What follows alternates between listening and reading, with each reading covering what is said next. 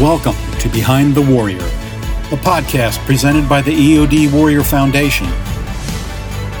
This series will focus on resources, interviews, and topics impacting EOD warriors, their families, and the military community at large. Hello, everyone, and welcome to Behind the Warrior podcast. This is Sherry Beck, and today I have the great pleasure of speaking with United States Navy Captain Hung Cao. Hung, thank you so much for chatting with me today. You have a very compelling story, and I'm looking forward to sharing it with our listeners. Oh, thank you very much for having me, Sherry. All right. Well, let's start off by telling us where you were born and also the important journey that you and your family made in 1975 from Vietnam to the United States. Well, you know, Sherry, I had the normal childhood, right? Born in Vietnam, raised in Africa, spent my summers in Europe. Um, no, I'm just kidding. No, it's uh, it's one of those things where we were.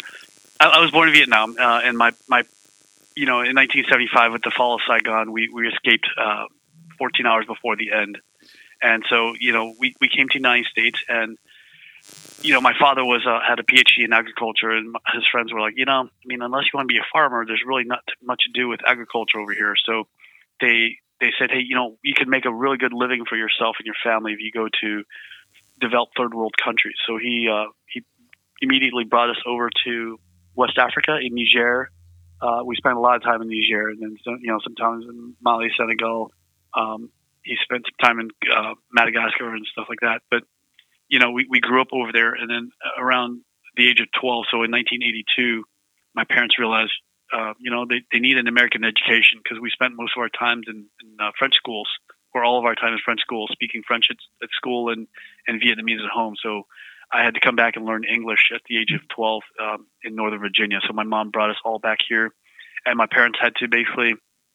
You know, my dad had to be a uh, geo-bachelor, uh, geographical bachelor, which a lot of military families understand that hardship. You know, where the father has to live somewhere else, and, and you see him only every six months. Mm-hmm. Right. How many brothers and sisters do you have, Hung? I have four older sisters. I'm the youngest. Okay. All right. Yes. And wow, that was pretty, um, a pretty brave trek from Africa back to the United States with, with five children, correct?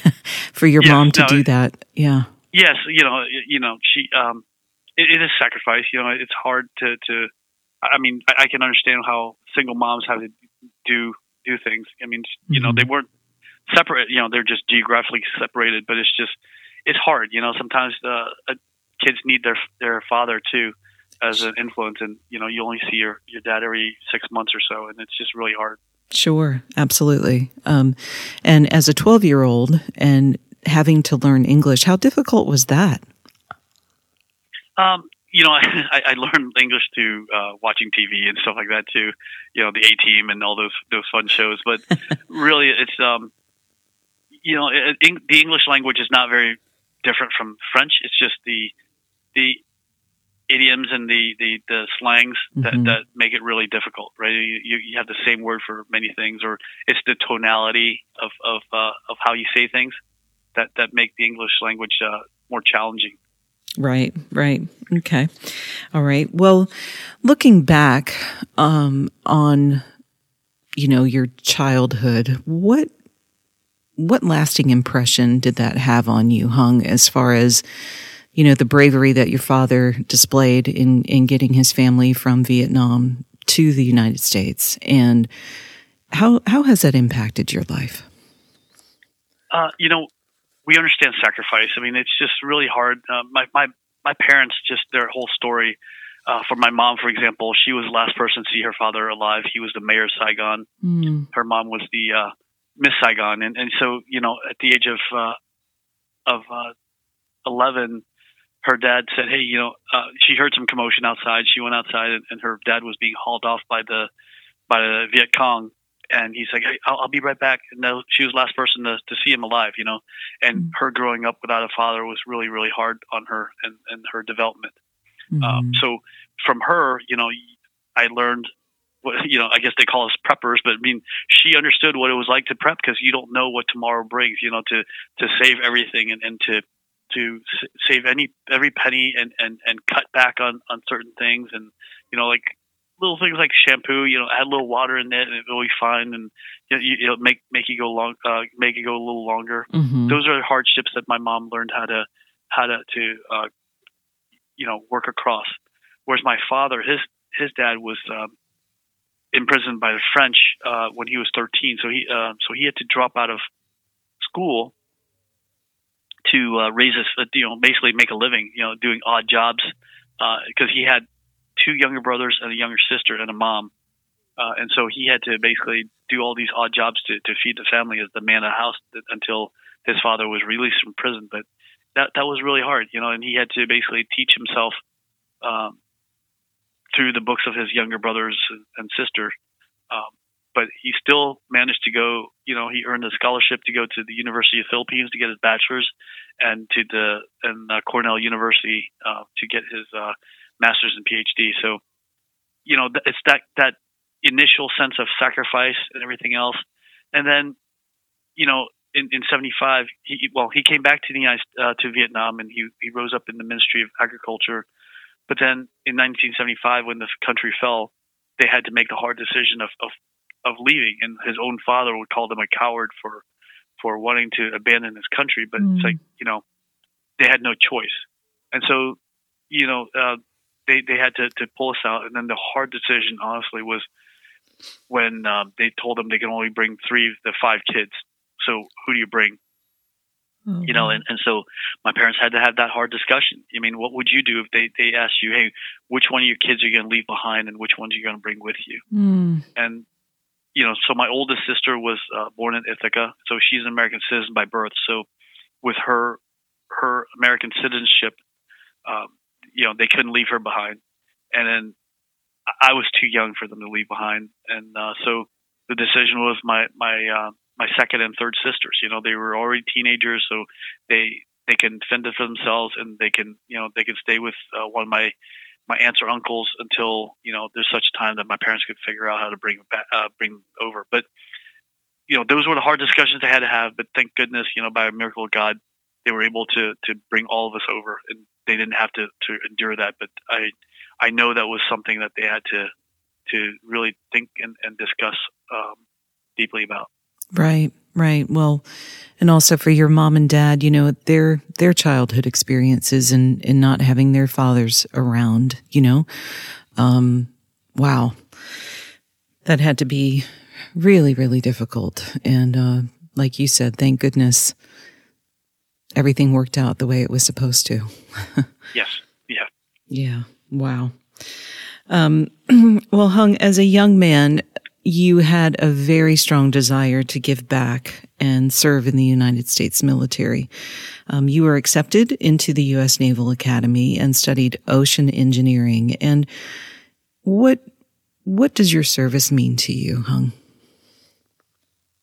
You know, it um, it means you know answering a call, right? I mean, I remember when we were in uh, West Africa. It was in 1979. The uh, the Shah of Iran fell um, and so at that point, they were afraid of all, like basically a, uh, a Muslim insurrection, right? So all the countries, uh, all the uh, Islamic countries, um, the Americans had to be prepared to do a new evacuation, uh, which is a non non-combatant uh, evacuation operation to to evacuate uh, to, to take all American citizens out of there. So, you know, they they pulled they pulled us to the embassy and and and you know the Marines stood watch watchovers, and and you know that night they they mm-hmm. stood there with their their their M16s, and you know, and and the look in their eyes is like, hey, nothing's going to hurt you tonight, not not under my watch, and that's that's what service means to me.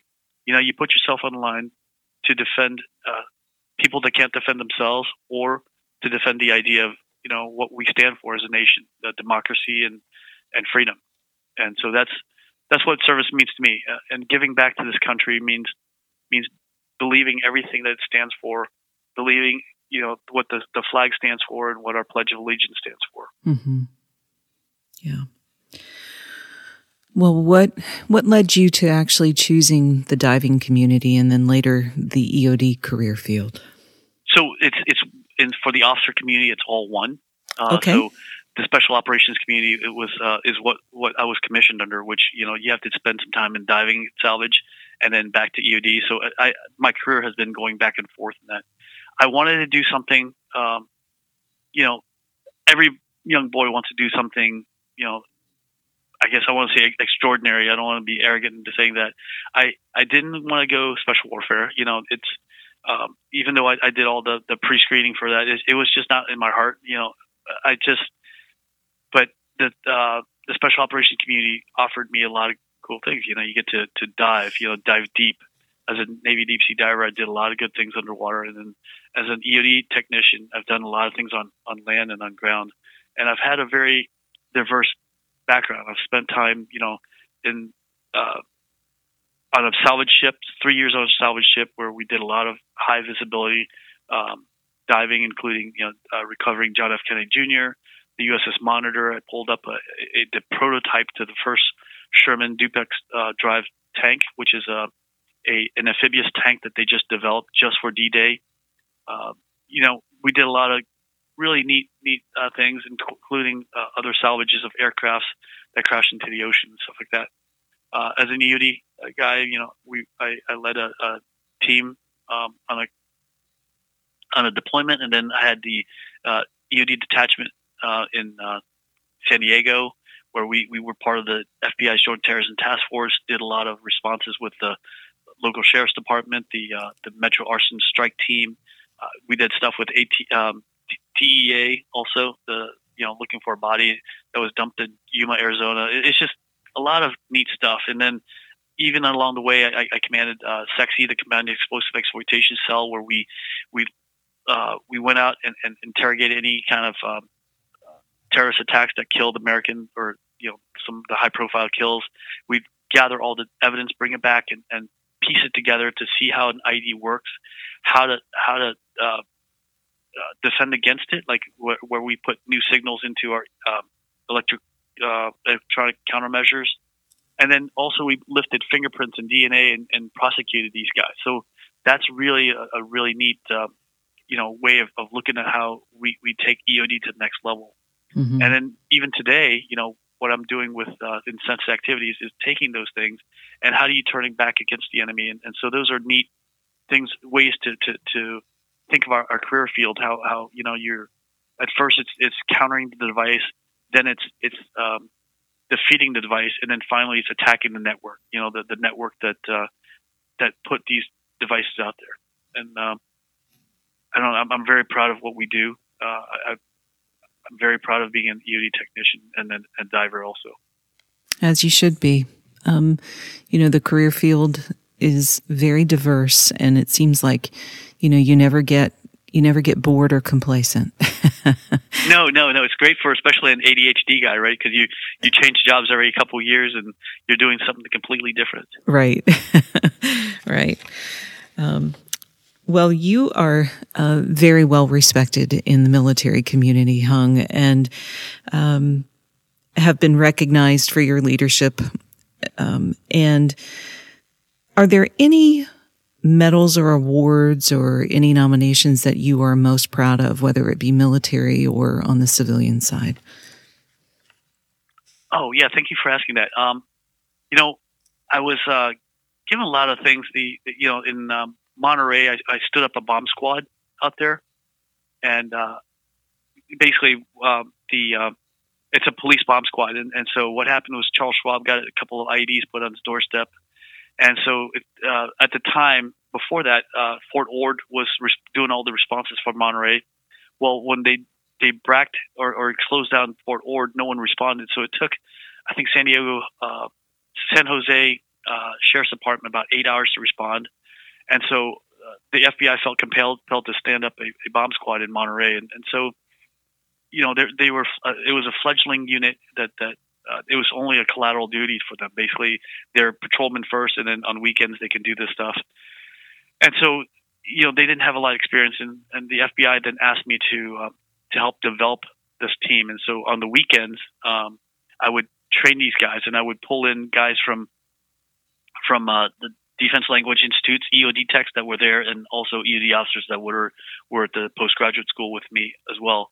And we would train these guys on the weekends, and we took them from a fledgling unit to really the number two team in in, in in all of California because a few years later they had a uh, a um, all bomb squad um, competition, and I remember the FBI uh, agent, um, the special agent bomb tech that was in charge of that was my classmate from the academy and a Navy uh, EOD technician. He's like, you know, are you guys military? Like, no, no, uh, we're not, but we're trained by this guy Hung Cao, and so he's like, oh my gosh, I can't believe believe it. So because of uh, what we did with the bomb squad, the sheriff uh, gave me the Distinguished Service Award for the Sheriff's Department, and the the uh, Monterey County Peace Officers Association uh, named me the Person of the Year. So that was something that I was really, really proud of um, to be able to to um, to influence a, a county uh, and, and and protect the public. Mm-hmm. And then in Panama City, I, I, created this thing called the Year of Military Diver, where we we we celebrated the 100th year anniversary of the Mark V dive helmet, the 75th anniversary of of the base. The uh, it was the 40th year women had been diving in the military, and we brought in these uh, these pioneer diving women, you know, admirals like uh, Bette Bolivar and and the first uh, female master diver, and we brought in um, physicians and and and astronauts like Heidi Piper. Uh, you know, she's a Navy diver, and then she became a, an astronaut and NASA brought in their robotic arm and everything else. And because of that, we, we were able to influence um, the young ladies and, the young students in Panama City. You know, I hate to say this because the superintendent is a good friend of mine, but you know they have an 80% uh, graduation high school graduation rate in Panama City, and so to be able to influence those young young ladies to to see what they can become, you know, we busted in probably a thousand kids from the local high schools and everything else, so they can see these uh, these pioneer women divers, as well as some other, um, uh, you know, very influential uh, influential divers around the world. Also, for our special projects guys, you know, it was a big uh, citywide celebration. So for that, um, the city gave me uh, the, you know, I was given the the key to the city, and after my command tour at the dive school, uh, I think my highest honor was really that my chief's mess uh, uh, you know, made me an honorary chief in, in, the mess. And so that I think that's that's really the most significant award I've ever gotten. Mm-hmm. Very cool. Well, you you have such a strong desire to educate people, um, you know, raise awareness, but also give a level of encouragement about what people can do and what you're capable of. And uh, that's that's really cool, Hung, because we need we need role models like you in the world that you know are are ready to step up to the plate and and show people that they can do do good things. So thank you for that. Um, well, how about um, what what kinds of things inspire you and and keep you keep you focused on your goals? you know, it's it's people that inspire me. You know, sacrifice of people given, uh, like Taylor Morris. You know, I mean, gosh, mm-hmm. what what an amazing American. You know, he drives on every day, and you know, when you have when you have hard days, when you think it's hard, you know, I I, pull up his uh, his website and, and, look at it and go, you know, uh, I bet my day is not as tough as what uh, Taylor had to go through today. You know, and and and also some of the Gold Star families. You know, have not, not having their their their father or their mother or brother or sister or their son son there anymore. That, that's what drives me. Um, there's a spe- very special family called uh, named um, it's uh, Sean English's family. He's a army engineer uh, diver, and he was killed in um, in Afghanistan. And and you know I'm, I'm still in touch with their family. Uh, in fact, one of their sons wants to apply to the Naval Academy, so I've been mentoring him through that process, and, and I'm hoping he'll be my my son's classmate because my son's gonna uh, he's going to a prep school, and then he will be class of 2026. I'm really hoping Austin will and, and Gabriel will be uh, classmates at the academy together. But again, it's it's the the I guess it's the inspirational stories of people that have come before us that that really drive me every day. Yeah, that's fantastic. So, your son is going to join the Naval Academy, or he's accepted yes, into? Yes. So he's going to. So he's he's been uh, accepted to the uh, foundation program. So basically, he does one year prep school, and then he's automatically accepted to the class of 2026. So he'll graduate exactly 30 years after I do. Wow, that's a proud proud father yes, moment. yes, it is. Oh my! Is he your oldest child? He is my oldest. Yes, my oldest of five, and uh, mm-hmm. you know he's just he's just a great uh, a great. Uh, I mean, I hate to say kid because he's 18 now, but he's just. Uh, I mean, he's Eagle Scout. He got his Eagle Scout in, in, uh, in uh, a little over two years. He he's led his troop and through pretty hard times, you know. Um, mm-hmm. And and I'm glad some of the stuff kind of rubbed off on him in terms of taking care of his uh, his troop, and he he had to deal with some very adult things. Um, and and he he did really well. I'm very proud of him. And then also he he works at, he's been working at Chick Fil A for two years as a shift leader. You know, leading leading a, a team. So you know he knows what hard work is like. That's great. That's great. Well, uh, we wish him all the best. That's that's uh, fantastic. You, yeah. Um, well, Hung, I know that you do a lot of public speaking. Um, you're a Christian mentor and have a strong faith um, and and so much more. Um, I understand that family is so important to you. And do you have any, you know, messages or message that you would like to share with young military families that are just starting out? You know, I have to go on, on a you know the uh, the Christian side of it because I am a Christian mentor. And mm-hmm. the thing is, anybody who says uh, you know God won't give you anything you can't uh, handle, it, it's it's not really true, right? He will give you more than you can handle because how else are you going to lean on him mm-hmm. and, and, and depend on him? And I think that's that's what our, our military families need to to understand. Is just you need to have someone to lean on um, because you can't do it alone. You're going to need, and, and God sends people to help you along the way. You know, we've had so many people that in our lives who, who who've shown up and and were there. For example, my oldest son was born when we were invading Iraq, and so um, you know having some friends there. Uh, in fact, this young lady who was a nurse, and, and this is like you know, 18 years ago, um, she was studying to be a nurse at times. She, she was in the delivery room with her, with my wife, and 20, uh, 18 years later, her husband works for me here, and you know we're we're close friends.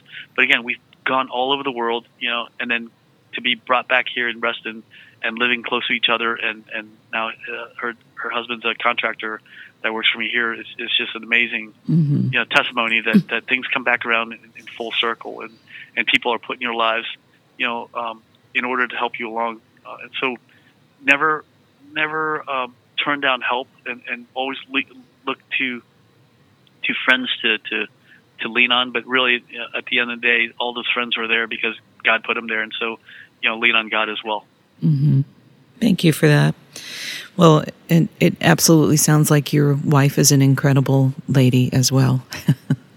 oh, she is. She's um, she's an EMT for the, the, county, so she she she does her her uh, emergency response too. So it's it's weird for all these years for me to, uh, you know, it, it was her worrying about me going out, and now it's me worrying her, about her going out. I mean, right. it was tough during COVID, and then she also was an EMT during the uh, the inauguration this past uh, January so you know, I, I was worried. I mean, because I mean, all of DC was blocked up. I, I didn't know what to expect, and and here I am staying up all night worrying. Um, where where for years it was the other way around, where mm-hmm. she was up all night worrying about me deploying and stuff like that. But you know, she's she is an incredible woman. She's an author. Uh, you know, she's she's a Christian writer also, and, and then also she she homeschools all five of our kids. Wow. What are the ages of your children? I know you have your you have, your oldest is 18, but yes, I have 18, and my daughter is uh, almost 16, uh, and then I have twin uh, twin 10 year old daughters, um, and then this this uh, this kid out of nowhere, he's almost three. He he was born on my birthday, so oh. in in a couple of weeks he will turn three. Oh, I, I honestly have no idea where he came from because all I did was kiss my wife. I don't, and then next, you know, his came out of nowhere. Okay. oh, that's really great. Fantastic. Well, we appreciate what your wife does for um, the community as well, Hung. So that's that's awesome. Um, well, I read that you actually started a nonprofit entity called Audible Easter Eggs. What was what was your inspiration for this, and how can someone learn more about it?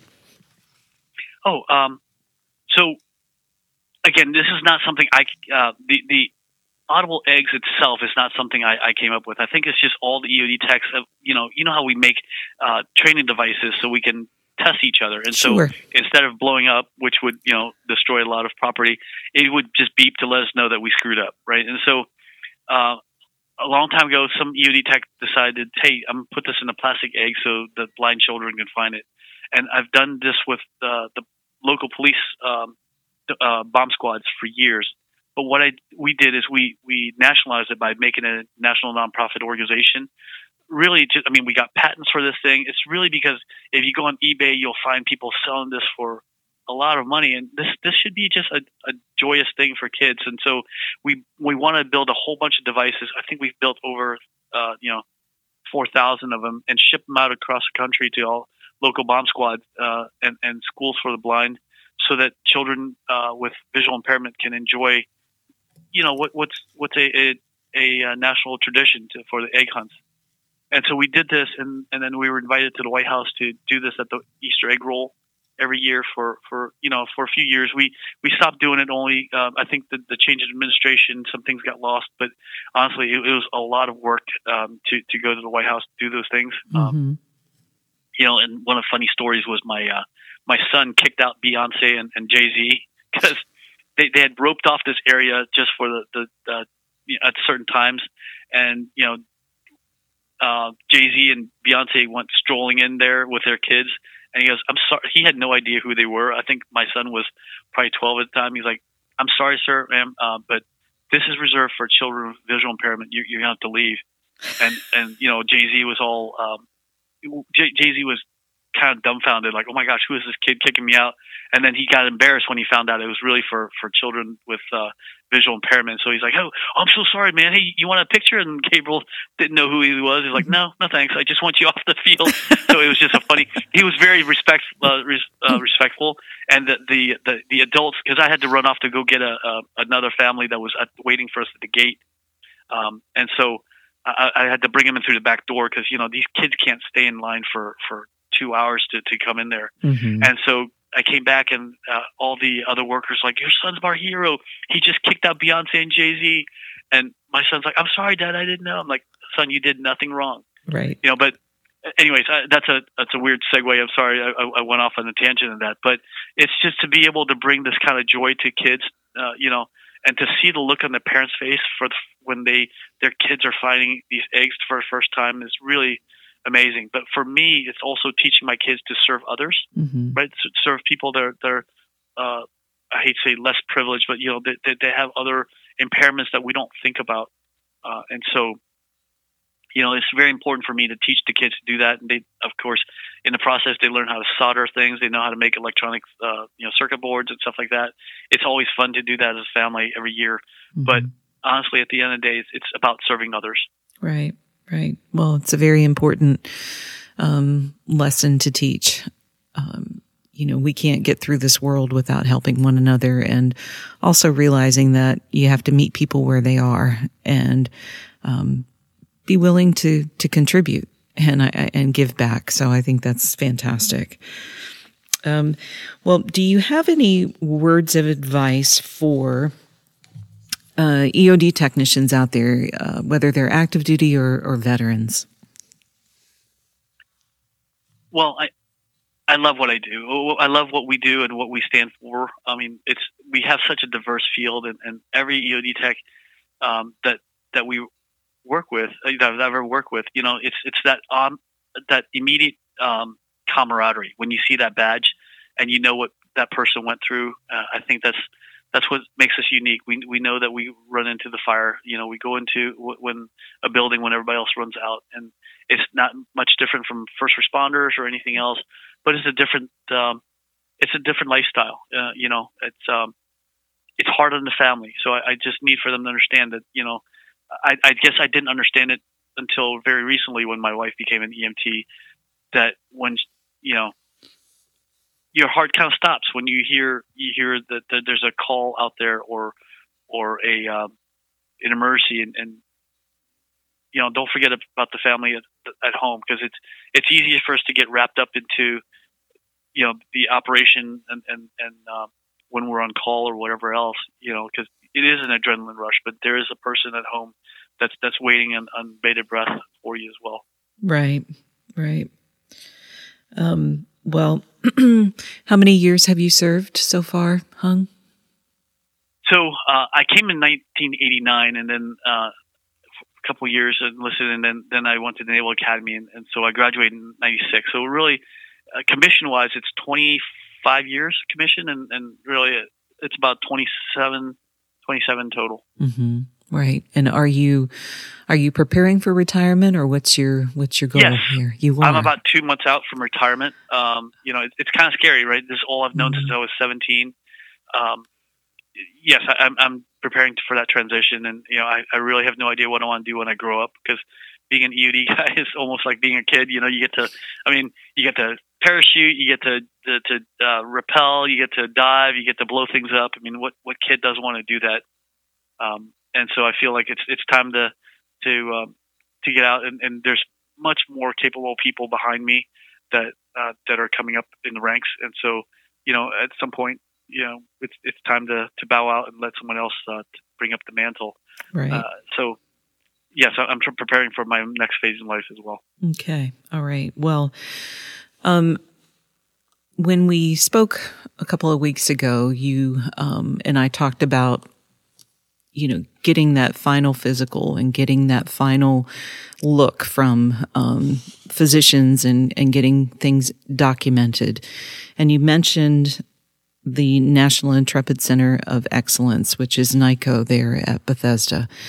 Um, what has what has your experience been like, and do you have any words of encouragement for those that may be retiring and you know on the fence of whether they should really you know get get additional uh, advice and that sort of thing from physicians as you as you kind of leave service? You know, the best physicians I've ever dealt with in my entire career were uh, have been at NICoE. I mean, this this one doctor, uh, Sue Cullum, she's she's so incredibly thorough. I mean, before I even came in there, she had done a complete review of my record and wrote down everything from 1989 until now that has ever bothered me, and and she put in one sheet so it makes it easier for the Veterans Affairs uh, to to to review my record. She put it in one place uh, dates and everything else. Hey, on this date he broke this. On this date he he, he had a concussion. On this date he, uh, you know, he, I mean everything that that that happened to me, and and and she's very insistent. And of course, for me, it's like, oh well, I don't have time to do this. I mean, she really wants me to do one month uh, residency up there, but mm-hmm. I, I don't have. I honestly don't have the time, and I regret not doing this earlier. Uh, but you know, it's like the way I see it, you know, it is a pride thing where we're like, oh, I'm fine. Look at me, you know, I can still run, I can do all sorts of stuff. But, but honestly, it's a um, just imagine like renting a car, right? I mean, you if you rent a car and you put a ding in it or you scratch it up, they're they're going to charge you for it. And so the way I see it, the military's rented us for 20, 30 years, and and they've dinged us up. I mean, all the things we do, uh, it, it's you know, it it it adds up, mm-hmm. and uh, every explosion, I remember they asked me like, "Well, how many explosions have you been around?" I'm like, like I don't know, about a thousand. You know, I mean, every single time we we blow stuff up, or every time we're in the, in the um, a shoot house or something like that, all that percussion it adds up, and, and we not we not we might not think that there's anything wrong with us, but you know, when your wife tells you, "Hey, you know," I've noticed over the years you, you you're you're more short tempered, or or you know you get uh, frustrated a little uh, more easily. You know, those are those are indicators that for us to to really take care of ourselves because you know the Navy is gonna kick us out at some point, but our but our family is going to be around forever, and so we owe it to them to take care of ourselves so we, we can be better fathers and, and husbands to our, our families. Mm-hmm. Right. Mm-hmm. Well, then so many of the things that you guys go through our, our military service members in general, you know, it's an accumulative effect after many years of service. So, um, I, I think, you know, taking care of yourself is so, so important and documentation is as, as important, if not more. And, um, giving yourself an opportunity to really, uh, have somebody look at you before you exit the military, I think is very, very important. So, um, again, you know, folks leading the charge in that way and not being afraid to say, I'm going to do this. You know, it encourages others to, to do it also. So it does. I'm telling you, I, will be, I'll, I'll be very honest. I've lied for for you know almost 30 years of, Mhm. of my true health. Right? We don't want to say anything that will cause us to to to not be able to deploy. You know, because we want to be in the mix and we want to do the stuff, so we we, we hide things and and hmm um, you know that stuff adds up because some at some point you're going to pay and, and you know and unfortunately it's going to be that that dark time when no one else is around and, and these things catch up you know i mean Mhm. everything from from uh, you know a bad jump you land and you hit your head to honestly to the stuff we've seen you know to to have to bring back bodies from the bottom of the ocean uh, you know just dead bodies left and right or having to dig through body parts to to look for evidence uh, of an explosion and stuff like that. Those are things that that you know we can run, and I think that's what I feel like I, I've been doing is I've been running and running because I don't want these these trains that that behind me to catch up. But at some point, you, you come to the end of the road, and, and those trains will come crashing into you if you don't if you haven't uh, dealt with them over the years. Right, right. No, that's a great, great analogy. Um, and I do think there's, there's absolutely fear, um, or, you know, folks don't want to say anything because they don't want their dive pay taken away. They don't want their, you know, they don't want to be in a non-deployable status. It's, it's just a multitude of things. But, you know, when you're aging, it catches Yes. up with you. And So, for example, uh, uh, I had sleep apnea, right? And, and, Mhm. and the doctors didn't. They're like, "Wait, you know, you're a skinny guy, you know what?" But you know, I and, and I was afraid of getting a CPAP because you know, then how do you deploy with one of those things? So they decided to put a an oral appliance in there. It's a mouth guard that moves your lower jaw forward, mhm. right? Well, that that has secondary effects too because what it does is it moves the lower jaw forward and, causes my teeth to mash against each other and wear down the, my teeth. And so so now I've got I I just had to take these things off for this interview so I didn't sound stupid, but I had to wear these uh, these braces, these Invisalign things, in order to pull and the, the rubber bands to pull my jaw back for them to fix the the bite, and then they have to fix the teeth. You know, it's just those things that you you're like, no, no, I, I don't want to do it because I don't want to be uh, uh, not physically qualified to deploy, and then you you know then it sec- uh, causes secondary and uh, tertiary effects too. So Right. I just I, my, my message to the guys is just like uh, the guys and gals out there is like, hey, don't you know when your body is is doing certain things, you have to listen to your body because it's just not normal, and and you have to get it documented so that you can get get it fixed. Right, right. Well, thank you. Thank you for sharing a, a piece of your story in regards to that, Hung, and also encouraging others to to listen to their bodies because it it is important, and you know, um, it's a pretty arduous career field, and it's Yes, it's, it is. You know, It really is, it's very but it's needed, right? I mean, we we need Absolutely. people to do this stuff and and, and to save lives and, and to protect the public. absolutely, absolutely. Um, well, um, what are your plans for the future? Do you have any have anything in mind? Well, I mean, um, you know, obviously with five kids, I have to keep working. I can't just take the time off. Um, but uh, I do want to do something where I'm still serving. Right? I mean, there's there's many capacities in which you can serve. Uh, I think that's that's a calling. I don't think, you know, um, you know, if we were in it for the money, all of us would have gotten out earlier. Because I mean, EOD techs are, are generally, I think, some of the smartest, smartest. Uh, uh, military people out there, Uh, um, and, and I'm I'm not just saying that to be biased. It's just I, I've seen just incredible EOD technicians and how smart they are, both uh, you know officers and enlisted. I mean, some of the guys, the enlisted guys, are just so brilliant, and so I um I just think um if we were in it for money, we would have gotten out a long time ago and made a lot of money. But those of us who stay in, it's just really for um it's the, the sense to serve and, and do something greater than yourself. So I think that's still inside me. So I, I just, for the future, I, I want to look for a job where, where, um, where I can give more back to this country. Right, right. Well, I couldn't agree with you more in regards to how intelligent um, EOD technicians are. And what I'm always amazed by is all of the creative talent that is that is behind them as well. Like all the creative things that they do um, behind the scenes and, and in their free time. And uh, Yeah. I, I mean, incredible artists, incredible, you know, craftsmen, all, all kinds of things. It's just, it's really, really cool to see that. Oh yeah, I've never had to. I've never had to take my car to the shop, right? Because some EOD guy knows how to fix it. I don't. I've never had to do it. You know, we can make anything. Like if you uh, you know you have a lathe or, or even a wood shop machine, those guys can build anything. I mean, it's it is incredible to be around guys with so many different talents. Mm-hmm. Yeah, and uh, and the girls too. They they're pretty cool too. yes, I'm sorry. You know, I, I I'm.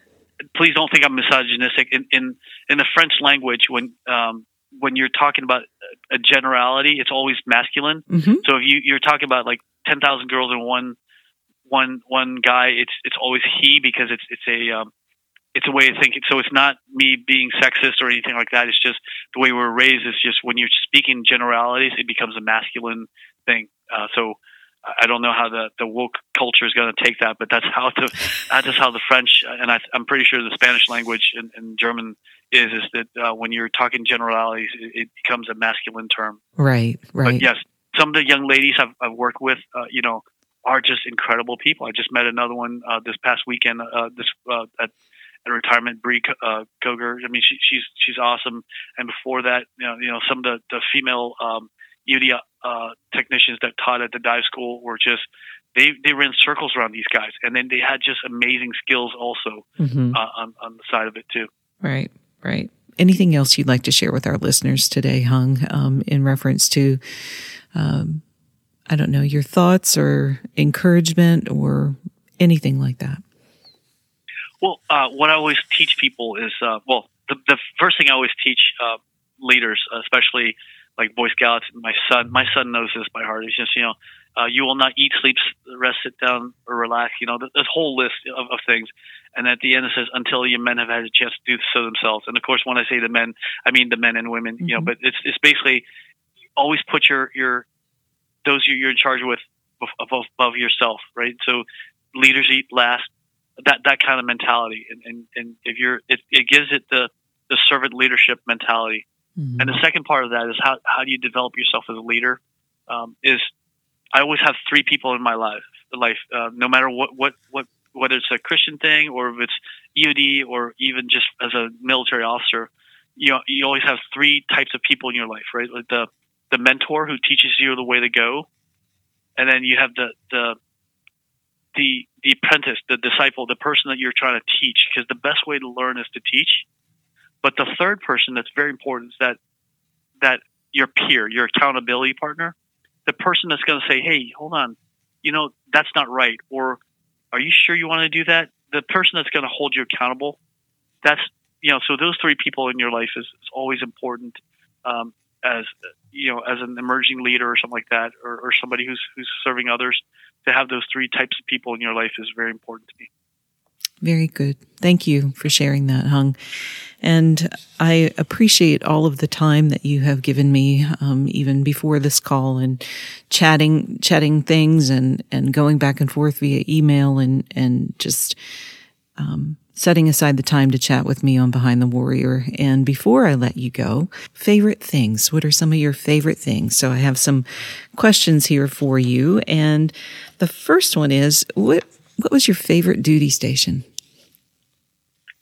Oh gosh, um, I, I, I have to say San Diego. Mm-hmm. Uh, I mean, San Diego, just the, the weather is always awesome, and just being being out there. And that was a shore det OIC, so that was the closest I've ever been to to being in command. Um, and then you know, because I was so tied in with the city, I I was um, you know I, I knew all the cops there and stuff like that, and I so it's it's definitely San Diego or or I guess Panama City, where I was really, you know, uh, the I, I, I did so much stuff with the city there. So those two places where I had so much influence were, were my favorite. Of course, they're right by the water. So, mm-hmm. and that's a great part about being in the Navy, right? We're always by the water. Yeah. Uh, unless you're stuck here in DC. But um, where, where's you know my, my brother-in-law's in the army, and some of the places he's he's uh, he's been stationed is just just absolutely terrible. Right. You know? And and so uh, just be blessed that you're in the Navy uh, if you are, because you're always near water. Right. Right. No, I would agree with that. Um, how about your favorite dive spot? Uh, again, it's got to be Panama City because you know we, we we they built a bunch of reefs out there, and I, I was working with the city before I left to try to make it a um, a diving site that that's uh, you know we can. I was trying to work and see if we can get old decommissioned uh, things out there. Like you know, my big dream was get a, an old ship and sink it out there to make an artificial reef, Mm-hmm. or or get tanks, you know, like old tanks, and just drop it in there and, and make it look like a little uh, underwater battlefield. But really, just there's nothing like the the Panama City water that's warm and and you can see for for a hundred feet. Nice. Very nice. How about your favorite author or book? The favorite book is The Caine Mutiny. It's uh it teaches a lot about leadership. Also, I mean, it's uh, it's a great movie al- um, as well. But the the book teaches you so much about leadership. And you know, I had a, a stint where I was at a riverine unit, and I had a horrible commanding officer. He ended up getting fired. He was a surface warfare officer. He, he ended up getting fired for for just uh, just being not a good person, you know. But in order to pull the wardroom together, all the all the junior officers that were looking for just yearning for leadership, and all of them were, were well, most of them were surface warfare officers as well. Um, I I made them read the Caine Mutiny because I was like, hey, you know, the reason why if you read the book and at the end you realize that the ship failed, you know, the CO failed because we because the officers failed to rally around him, and so I try to get them to rally around the guy, but really it was just too late. The guy was just a just a terrible person, and, Mhm. and he just didn't understand what we went through. But be, through that, we we all grew together as officers, and all those junior officers now are commanding warships out there. You know, uh, dis- guided missile destroyers, and you know they're all they're all good friends of mine. Invited me to their change of command and be their speaker and stuff like that. But uh, that book is a, a great testimony in, in terms of leadership and you know and how to face uh, uh, difficult bosses. Mm-hmm. Very good. Um, how about a favorite quote? Do you have one? Oh, goodness. Um, I, this is something I learned a long, gosh, gosh, in 1989. It's like, uh, war is the best academy in the world where men learn by from necessity and practice by force, and both to some extent with duty and inaction and uh, reward in the end. And so, what that means to me is like, you know, there's things that men and women go through in combat, uh, and, and you build special relationships, but it really hones your skills. You know, it, it's all the stuff that you can le- learn in textbook at a war colleges. Nothing makes sense until you're actually in war. Mm-hmm. Right. When you're when you're doing it, when you're there, right? Yeah. Yes.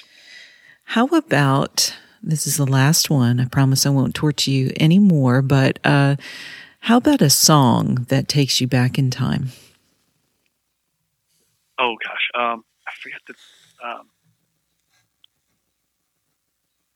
it's uh, I think it's probably my my high school song. You know, it always reminds me. It's, uh, I think it's um, I, can I don't want to sing it for crying out loud. Your your podcast or your, your your audience will probably turn it off, but um, oh gosh, it's a, you know it's it's it's back in nineteen it was very popular in eighty eight. It's a um, you know this is the time to remember. Yeah, you know. I, I, I don't know the song, but I, I can I can hear it in my my head. But you know, certain things, certain smells, certain sounds, and stuff like that bring you back in time, and that one really just brings me back to to a time where before all this craziness, and before I became so so obsessive compulsive and, and working so hard and stuff Mhm. like that when when I was just a young young uh, kid in high school. Mm-hmm. Right. Okay.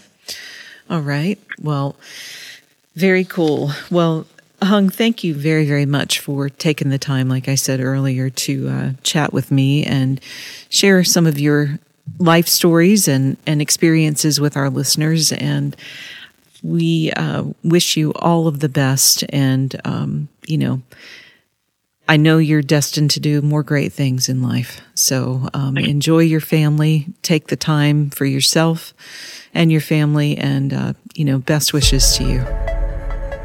Okay, thank you very much. All right. Thank you. Bye, bye, bye. Thank you for listening to our Behind the Warrior podcast. This series is provided to you by the EOD Warrior Foundation. To learn more, please visit us on Facebook or at eodwarriorfoundation.org. And don't forget to tell a friend.